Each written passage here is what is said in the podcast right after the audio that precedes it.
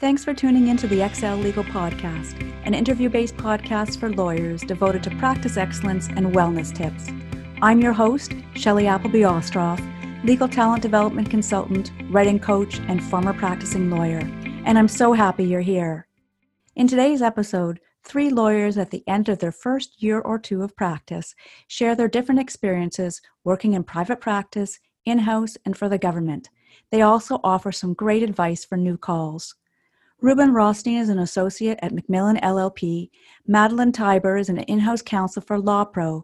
And Harmehak Somal is an assistant crown attorney. Well, welcome everyone to the Exellegal Podcast. Thank you. Thank you Happy so much. here. Thank you so much for being here. I thought we would start out because we have three of you, all from different sort of areas of uh, practice and types of practice. I thought we'd start off by you giving us a little background about yourself. So, giving us a sense of when you were called, uh, where you work, the type of the work, type of work you do, and why you chose the particular path that uh, that you're following. So, whoever wants to jump in, please jump in. Okay, I'll go.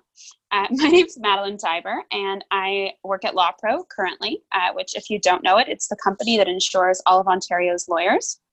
Uh, my title is Compliance Counsel, and I've been here for about two years. I was called in uh, 2018. Uh, my work involves a lot of regulatory uh, compliance work, a good amount of policy review and drafting, some contract drafting and negotiation, and a lot of privacy related stuff as well. Um, I articled at LawPro as well, and I really enjoyed how uh, the legal work and the business advice elements uh, overlapped. Uh, I enjoyed thinking of business considerations when giving a legal opinion and finding ways to uh, implement organizational goals. Fantastic. And I love that you article there and you're still there. Oh, yeah. Two years in. Two years in. Two years in. Yeah. Thanks, Madeleine. Yeah. So who wants to go next? I'll go next. Uh, hi, my name is Harmehak Somal. I was called to the bar last year in June. I work as an assistant crown attorney at the Ottawa Crown Attorney's Office. Uh, I practice exclusively criminal law, uh, as goes with the title. I do a lot of in court work, uh, running my own trials, uh, bail court, plea court, as is expected, and also some uh, writing on the side with on the side with charter applications and some motions. I chose this path. It's a bit, my experience has been a bit unique because I started out by articling at Crown Law Office Civil. Then I went to the family responsibility as counsel post my call. And uh, recently I've moved to the Crown's office as an assistant Crown attorney. But all throughout that, my, my inclination has been to practice public law. I've always been very fascinated by it and just by the nature of the kind of person I am, I like to explore different areas of law and uh, try different things. So I think my career trajectory has allowed me to do precisely that. Fantastic. And that sounds very unusual to have had so many opportunities early on in your career to diversify so much. I am very grateful for the opportunities that I've had so far. Yeah. And did you say you were called in 2019? 2019, that's 2019. Right. Okay, great. Thanks, Harmehak. And last but not least? Yes, um, my name is Reuben. I went to school with Harmehak. Um, I was also called in 2019. And I articled uh, with McMillan, and now I'm an associate at McMillan in the litigation group. Um, so far, my practice is broad based commercial litigation and arbitration. I've helped on files involving contract disputes, product liability, and fraud. And I guess I, I chose litigation because I like the rules. sounds very nerdy. Uh, I like written advocacy. I like the people. I, I like the people in the group, and I still do. And I like the idea of defending uh, of defending clients' rights and interests. So it was the right fit. Mm-hmm, mm-hmm. And you said you articled at McMillan as well. I did. Yeah yeah okay uh, yeah so it's great to get a sense of sort of the different types of work that you do and i'm just wondering to explore that a little bit more maybe you could describe what a typical day looks like for you if there's such a thing yeah. So, Madeleine, we'll start with you again.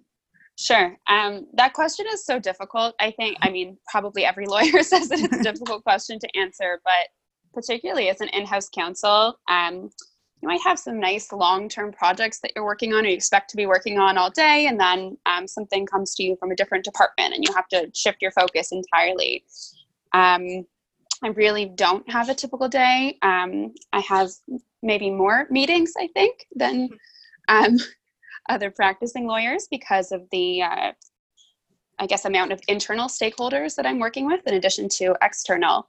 Um, but it really can be uh, anything. I do uh, a lot of work for the OBA as well. I'm on two sections there. So oftentimes I'm at the OBA or preparing for a meeting or preparing to share a program or something like that. But there's no real typical for me. Okay, okay, terrific. And you like it that way? I do. It keeps things exciting and interesting and challenging too. Mm-hmm. Mm-hmm. I can imagine. Yeah. How about you, Harmehak? Any I, typical day?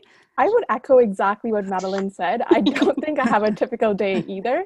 Uh, my day could range from a full day in court to a full day on case management or any variation in between. So I could have part of the day in court, uh, either now we're not running trials because of COVID, but it could be part of a day in court because of uh, plea court, bail court, or remand court, or part of the day spent doing case management, having judicial pretrials or counsel pretrials at various times during the day or could be an either version of it. Okay yeah interesting. Yeah and reuben. I think i have a typical day.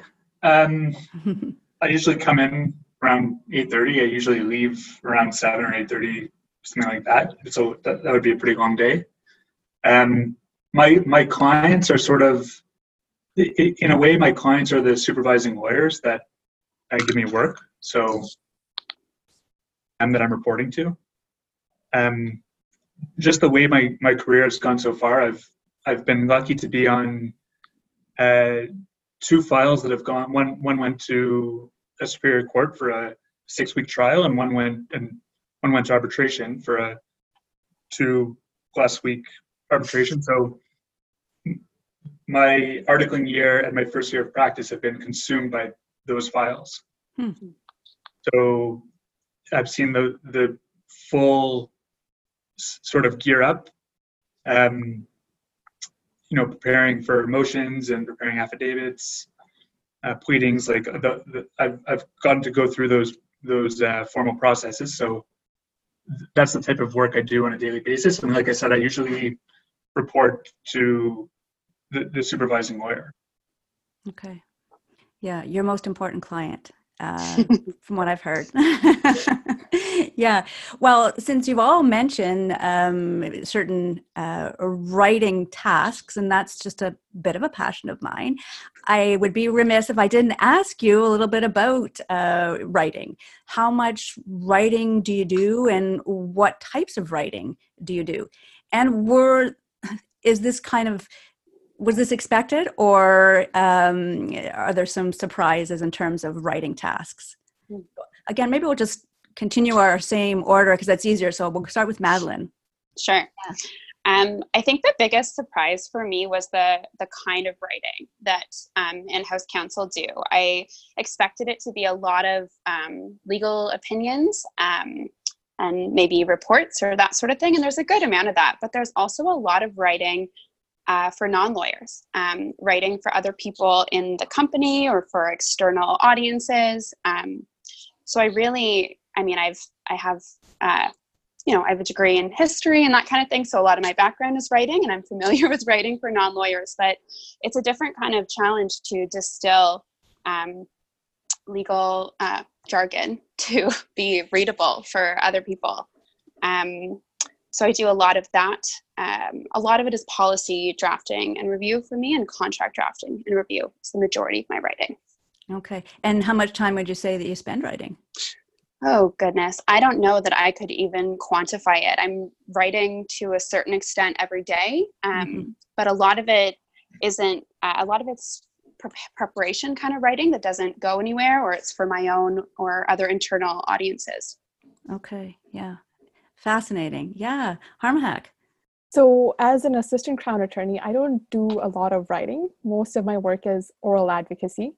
Uh, but there is some writing for charter applications or if there is a specific motion. Um, but in my previous role as counsel at the Family Responsibility Office, I did a substantial amount of writing in, in form of legal opinion or a factum that I wrote uh, on behalf of Fro.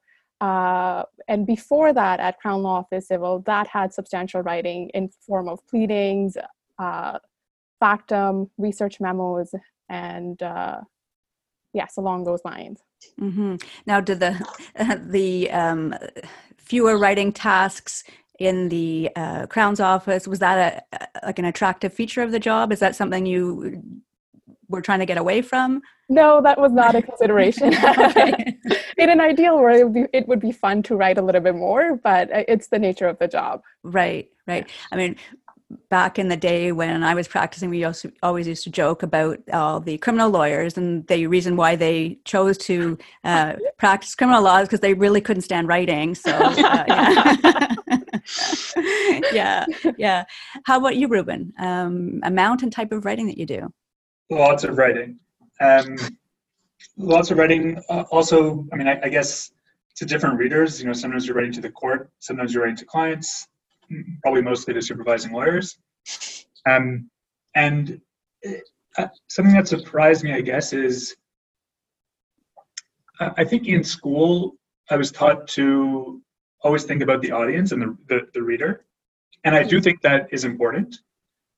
And I try to uh, tailor my writing accordingly. But in, in my first year of practice, I've noticed that I'm always trying to keep my writing as clear and to the point as possible.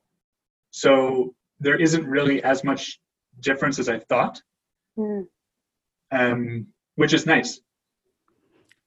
What do you mean by dif- difference? Difference uh, in terms of audiences? Like if I'm writing, if I'm writing a, uh, certainly if I'm writing to the client or a supervising lawyer, I, I want to keep it very simple. I, I, I try to explain it in, in as simple terms as possible. But when I'm writing an affidavit, I want to do the same thing. Mm-hmm. You know, I, mm-hmm. I, I, I want to leave out the jargon. I don't think it's necessary. And I, I try to leave it out of, um, of pleadings to the extent that I can. Uh, I think, like, maybe at some point there was value in, in including uh, some of the language, but I think, um, well, I don't want to speak to speak for decision makers, but I, I think that they appreciate uh, concise, simple language. Yeah, yeah. I think 100%. I don't think I've heard of, I think I've read this somewhere that uh, no judge has ever uh, complained that something was too brief. Right. Yeah. So, uh, yeah, yeah. Well, that's very good to know that some of the things that you learned in law school actually bore out and were helpful in uh, in practice. But actually, on that point, what are some of the things that um, you know surprised you in practice maybe you wish you had wished you had learned earlier on maybe in law school or earlier in your career um, yeah madeleine maybe we'll start with you sure um, i actually didn't get that advice in law school i got it in other schooling to be to keep my writing concise and clear um, and it was something i kind of had to relearn um, after coming out of law school because I was used to just dumping everything for mm. exams, and that's not, I don't think, good writing or the way that I want to be writing.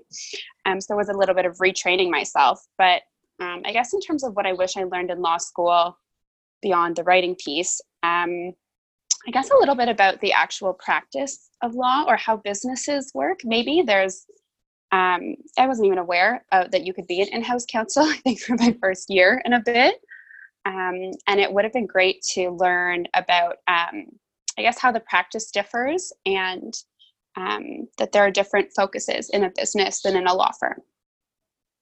And could you maybe give us a sense of what some of those differences are? Sure, yeah. um, I think there's, uh, okay, something we were all told in law school is uh, about culture and fit and that law firms want are looking for a specific kind of culture or they want you to fit in with their team um, and it became really generic but um, for companies there are things like uh, risk tolerance or litigation strategy, for example, that are important to uh, how they respond to different issues and to different stakeholders that um, I wasn't aware of when I started at all. That's so interesting. Yeah. Mm-hmm. And I'm wondering how you can learn that without sort of being in the being in the thick of it. Uh, I was actually at a, a CPD where um, a bank, someone from a bank was talking about how their litigation strategy is very different and um, from other banks, and a, a firm that they had hired had no awareness of that whatsoever and didn't try to learn. So they were talking about that as a negative because this firm was advocating um, litigation and they were saying, no, no, no, this is very um, opposed to our corporate culture. So that doesn't interest us at all. And it ended up um, not working out so well for the firm that they had hired. Mm-hmm, mm-hmm. Wow. Yeah. Great insight. Yeah. Thank you. That's so helpful. Yeah. Harmehak. Uh, similarly, I would say I wish I had known the importance of networking when I was in law school uh, and had gone out and talked to people about their practices, especially in their early years. There's so much that I didn't know about the practice of law while I was in law school. Obviously, we learn about uh, the Supreme Court of Canada cases, but the vast majority of us do not end up litigating based on those SCC cases, right? So there, there's a huge divide between what we learn in law school and what happens in real practice. Uh, I learned a lot in my articling year because I had the opportunity of being around so many people and learning from their experiences. But I just wish I had known earlier in law school and, and I had made that effort of reaching out to different people from different practices and just talking to them. So, what's your practice like? What do you do? What does it really mean to be a lawyer? So, uh, that would be my two cents. Mm-hmm, mm-hmm. And do you think having that information would have changed your career path? I, I think I generally am just so inclined to explore different areas of law. So it wouldn't have changed a great deal, but it would have definitely made it a lot easier, or I would have the path would have been smoother. Not that it's not smooth. I've been very fortunate to be mentored by great mentors along my path, but just being more aware and more informed about different areas uh, and uh, what really happens at the job would have been helpful for sure. Mm-hmm, mm-hmm. Yeah, yeah. Well, I can just hear listeners going, "Yes, yes, that would be so helpful." so maybe they can reach out to you, and uh, yeah, yeah, fantastic. Yeah, Reuben. Uh, one unexpected challenge, I guess, is uh, bringing in work. Like at, at, this stage, of course, I'm not expected to uh, bring in business, but occasionally, uh, friends or contacts um, ask for help with commercial disputes, and I want to help. Uh, but when I go through the firm, I have to think about potential conflicts of interest, uh, my rate, my budget, etc. So uh, there's more to it than I thought. Hmm. Uh, but I'm not deterred, and I, I, do want to. I do want to help, and I'm sure it'll become easier as time goes on. Mm-hmm. And does the firm do anything to help you figure out how to do that or they set their expectations out clearly or you're kind of on your own with that? No they do. I mean they they, they um i think the firm's approach is like they they want me to get as much experience as possible and they they encourage me to develop um, relationships and stuff like that. So they they they want to help and certainly they give me guidance. But at some point, um, th- there are just th- there are more barriers than I thought there would be.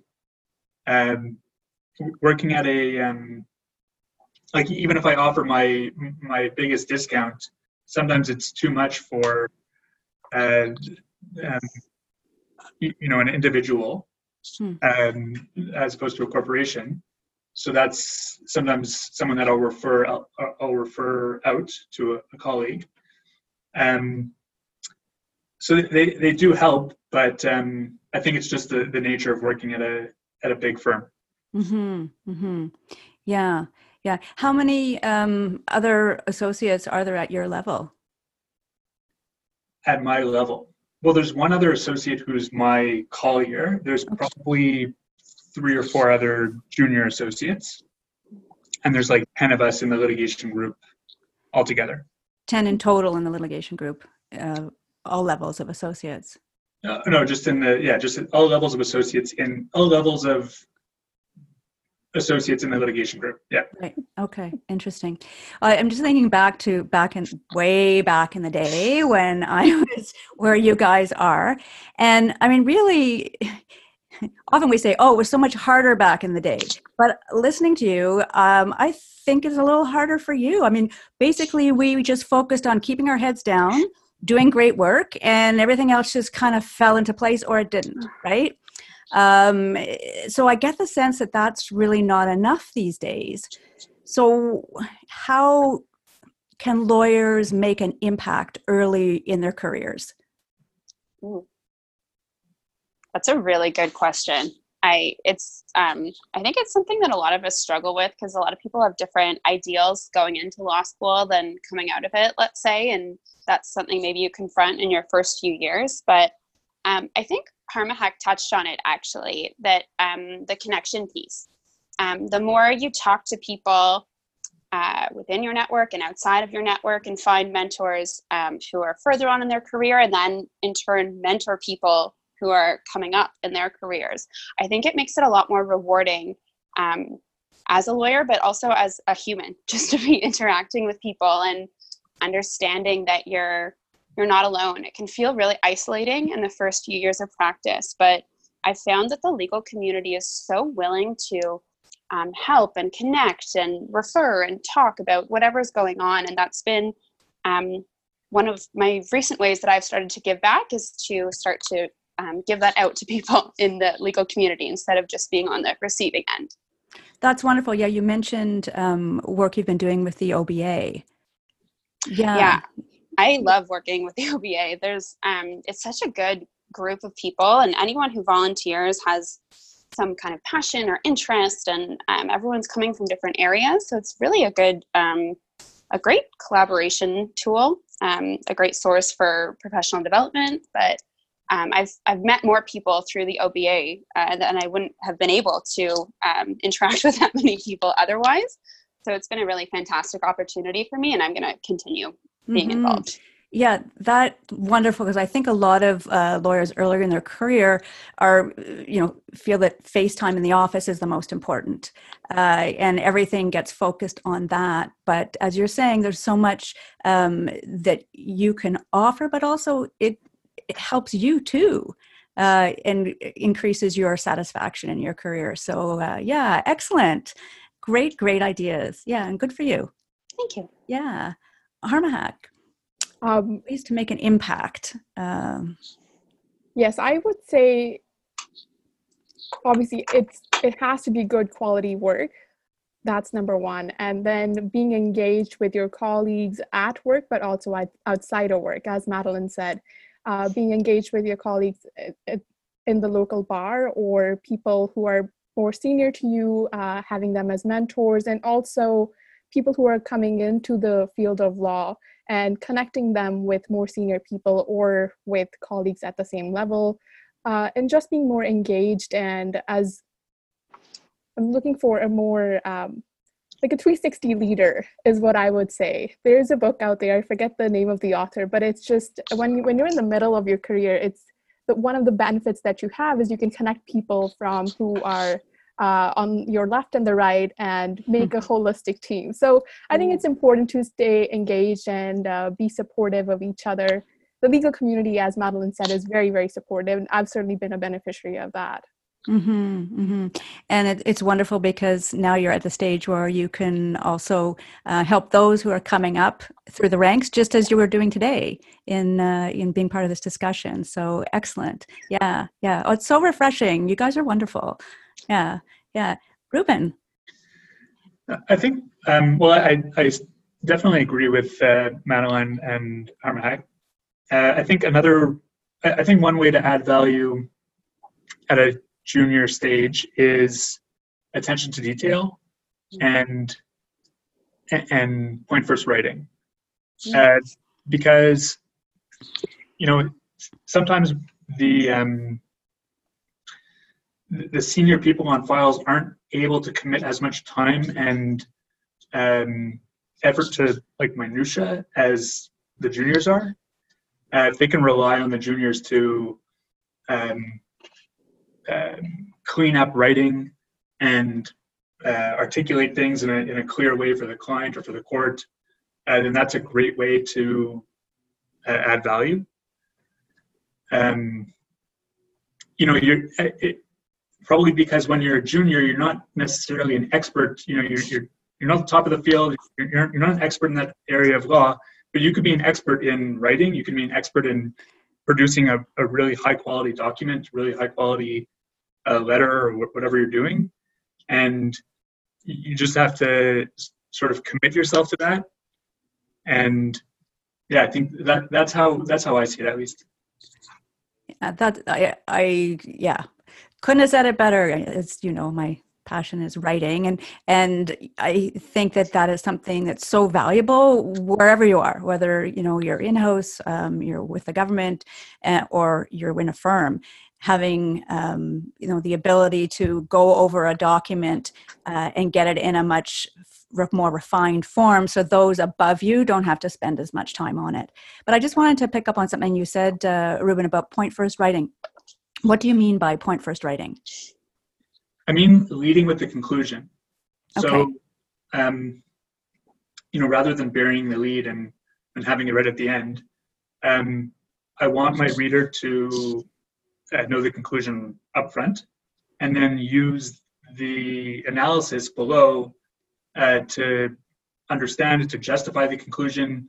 But um, I want to make it as, as reader friendly as possible. So if they're in a rush, they may only care about the conclusion and if they have doubts or they want clarification they can always you know scroll down or, or look down the page and i try to even in the analysis i try to make it point first in the sense that it's um i'm using my hands as a as a visual but obviously i won't come through in the in the podcast but but uh, I, I try to use uh, descriptive headers along the way so that they can really uh, follow the analysis also in a point first way i just want them to be able to do it as as efficient. I want them to, to be able to process the information or digest it as as efficiently as possible.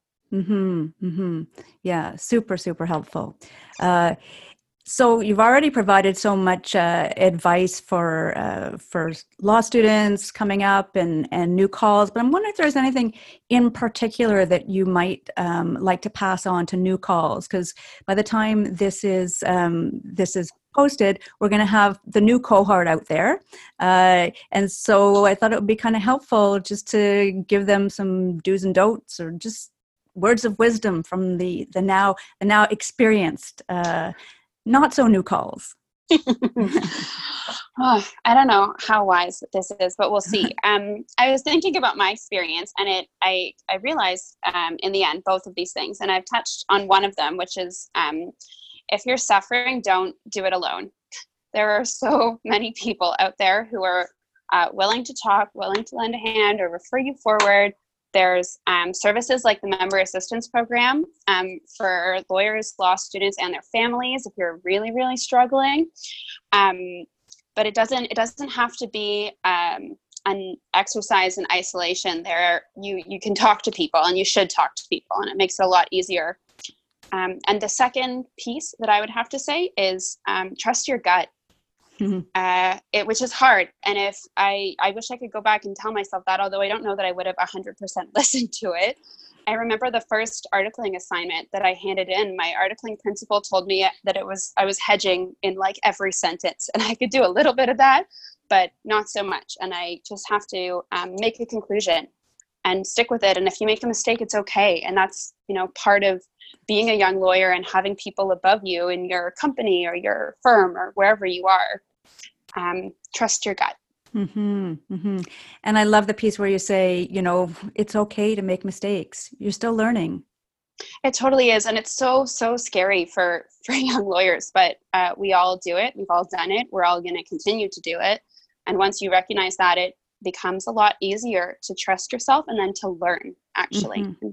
have growth in that way Absolutely. That's how you grow. And it's not just limited to junior lawyers. You talk to anybody, honestly, you know, a seasoned lawyer, and they'll tell you stories that have happened fairly recently uh, Right. where they made a mistake or, you know, however we like to describe it. So we use a euphemism, but we all, Right. yeah, we all, uh, we all fail from time to time. And as long as it's not threatening, it's not life threatening to either you or somebody else or to your career, that that's all part of growth. So yeah, I love that you said that. Thank you, Madeleine. Yeah. Yeah. Harmehak. First, that's a great point, Madeleine. I would like to make three points. Uh, first, appreciate your newness. I think it's very important to recognize for yourself that yes, you're new to this field. Uh, and yes, there would be things that you don't know. And yet, there would be things that you don't know that you don't know. So there would be the unknown unknowns. And I, I think it's very helpful if you build a supportive group around you uh, so you can go and ask them questions, have informal and formal mentors at work, and have different sets of mentors. So maybe there, there's a question that you may think it may not be appropriate for a very senior counsel. So have someone who is a first or second year call and go ask them that question. Uh, or have that one person at your work who would be there to answer any of your quote unquote dumb questions. They may not even be dumb, as you would realize at the end of the day, but just have someone there to support you.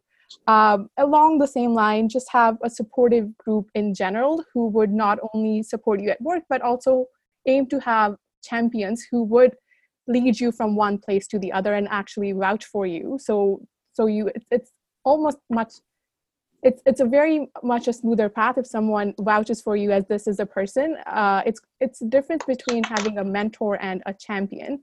Um, Mhm. so a mentor would mentor you, but a champion would could almost show you the path and lead your path. Um, and uh, finally, I would just echo what I said before: uh, go out and network, talk to as many people as you can. The legal community is very supportive. Uh, talk to people, learn from their experiences, and uh, and I wish everyone the best of luck. Oh, that's wonderful. I just wanted to pick up on the idea of a champion because I mean, we hear an awful lot about mentors, um, but a champion is something a little bit different. And I wonder how someone might go about finding a champion. How would you go about finding champion? That's a great question. Um, I think it's building those connections at work. That's how I have found my champions, or not even at work, even when you're in law school. You could reach out to people and find the people who would be willing to uh, support you through your path and uh, help you on the way. I don't Mhm. have a great answer for this in terms of how you would find one. I think you would find one eventually, or uh, things would happen for you. And I that that's what happened to me. I don't have a perfect answer in terms of how you would go about finding one. Well, there's no perfect answer. We know that now, right? but but also, I think it all it tie, it seems to tie into the idea of networking, which really is all about, as you describe it, building relationships, and that that just kind of naturally evolves from uh, those relationships that you cultivate over time. Yeah, yeah, super. Thank you. Yeah, Reuben. Say yes to new opportunities and be fearless. Some opportunities, um, you know, suck, and you know you're asked to do something and it's boring or whatever. But some opportunities really lead to um, opportunities to develop new skills. Um, and I think the only way to, like, you know, get to that point is is to say yes to, you know, all the new opportunities that come your way and I say be, be fearless because uh, often as a junior, these are things that I haven't done before.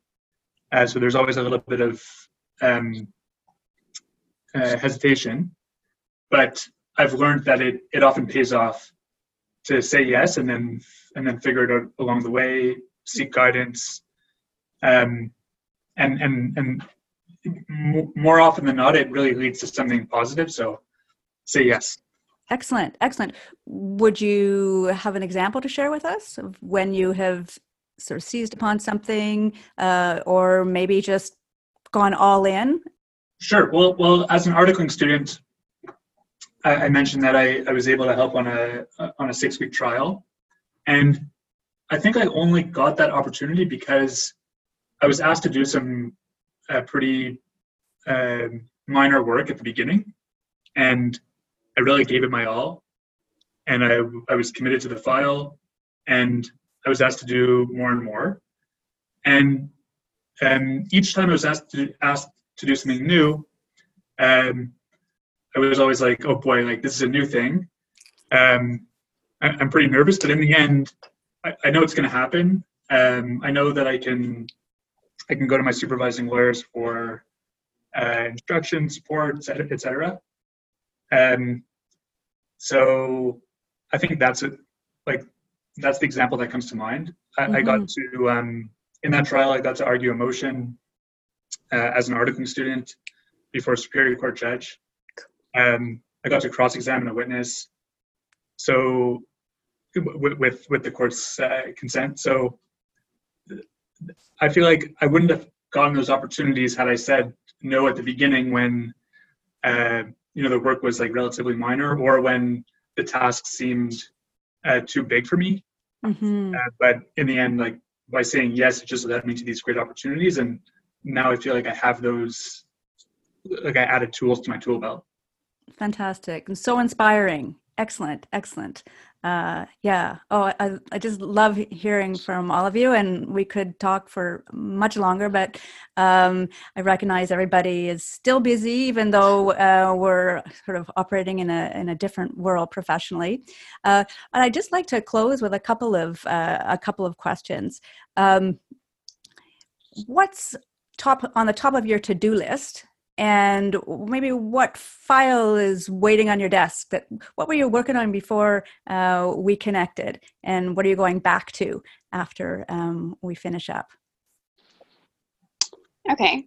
Um, i'm conducting uh, we do an annual review of our business continuity plan uh, which is for crisis management, if you're not familiar with the term. Um, and as you can imagine, this year there's a lot more feedback than there has been mm-hmm. in prior years because we've had a really good chance to actually test it out.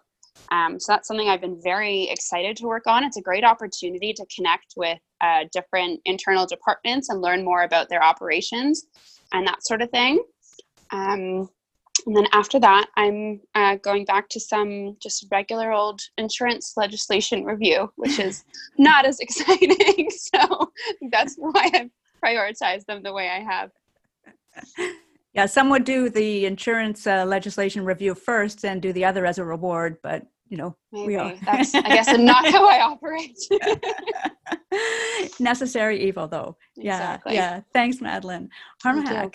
Uh, so I was working on a large scale fraud file just before our call. And uh, after the call, I'm going to go prepare for some of the pre trials that I have scheduled for tomorrow and answer some emails that would have popped up in the interim about what to do on some files. So that's what I would be doing. Okay. Wow. Excellent. Oh, you guys lead such exciting lives. Yes, Reuben. uh, well, I'm I'm going to I've been helping with an arbitration, which is wrapping up, and then I plan on taking a vacation. Mm. I'm looking forward to that.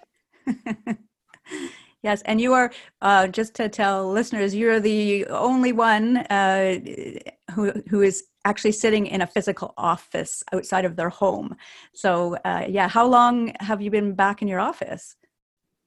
We had well, the hearing started uh, last week, and we had one week of prep before that. So it's been about uh, two and a half weeks. Uh, and obviously we're, we're here under very, uh, um, under, you know, as long as we follow the guidelines and we're, we're uh, staying safe in that way. And the firm has really accommodated us. Um, otherwise, I, I find it uh, fairly easy to work from home. So I'm I, I feel very lucky in that way. Not I know not everyone has it that easy. So, but but but for me, it's been uh, relatively easy. Mm-hmm, mm-hmm. How about for you, Harmehak? Um, because you had, I presumably you have hearings and all sorts of things still going on. How's that been working from home doing that? It's been great, um, but I think because our my work involves cross examination and uh, examination in general, I think I prefer being in court uh, rather than doing it over video or uh, telephone conferences because sometimes we have people just on the phone line. So it's hard to sort of imagine did they capture the question right or uh, how are they reacting to it so i miss that physical body language aspect of being in a court and running the hearings that way mm-hmm. but other than that i mean logistically speaking i don't i don't see a problem with uh, running or working from home otherwise okay interesting yeah. yeah and how about for you madeleine uh, for the most part, I've really enjoyed being at home. Um, I'm able to have a little more flexibility in what I do in the mornings and after work, which is nice. My lunches have gotten more elaborate, but mm-hmm. um, I miss my my team for sure. It's uh, we try to have calls um, every so often, but it's not the same, and it's um, hard to get a sense of what other people are doing unless you make a point to check in with them directly. Um, and I, I, really miss that opportunity to interact with my coworkers. But mm-hmm, mm-hmm. So, are there any last um, comments that you'd like to make? Anything that we haven't touched on that you'd like to share? Nothing that we haven't touched on, but um, I'll reiterate again because it's, I think, something that younger lawyers need to keep hearing over and over is trust yourself and look out for yourself. Mm, excellent. Yes, Madeleine, well said. Thank you. Yeah. Reuben Harmehak? No, thanks for thanks for having me on. Well, thanks yeah. for being on. Yeah, Harmehak, were you wanting to add something? Um, no, I think uh, Madeleine put it very well. It's important to pace yourself and not forget that you have to have a good balance between your work and social life as well, even though it's hard, especially in the early years. But just remember to uh, pace yourself out. And thank you for having me here. Oh, well, thank you to all of you. It was a wonderful discussion. I felt like you were right here with me. Um, yeah, so I, I know that uh, listeners will get lots of valuable information from you, and I just really appreciate your honesty and sharing your experiences and uh, helping to pay it forward. So, uh, so thanks so much. And yeah, I want to follow your career, so please uh, keep in touch. We will. Thanks for joining me today on the Exellegal Podcast. I hope you enjoyed the conversation. I'm always looking for great topic and guest ideas, so if you have any suggestions for future episodes, I'd love to hear from you at exellegal.com. That's E X E L L E G A L.com.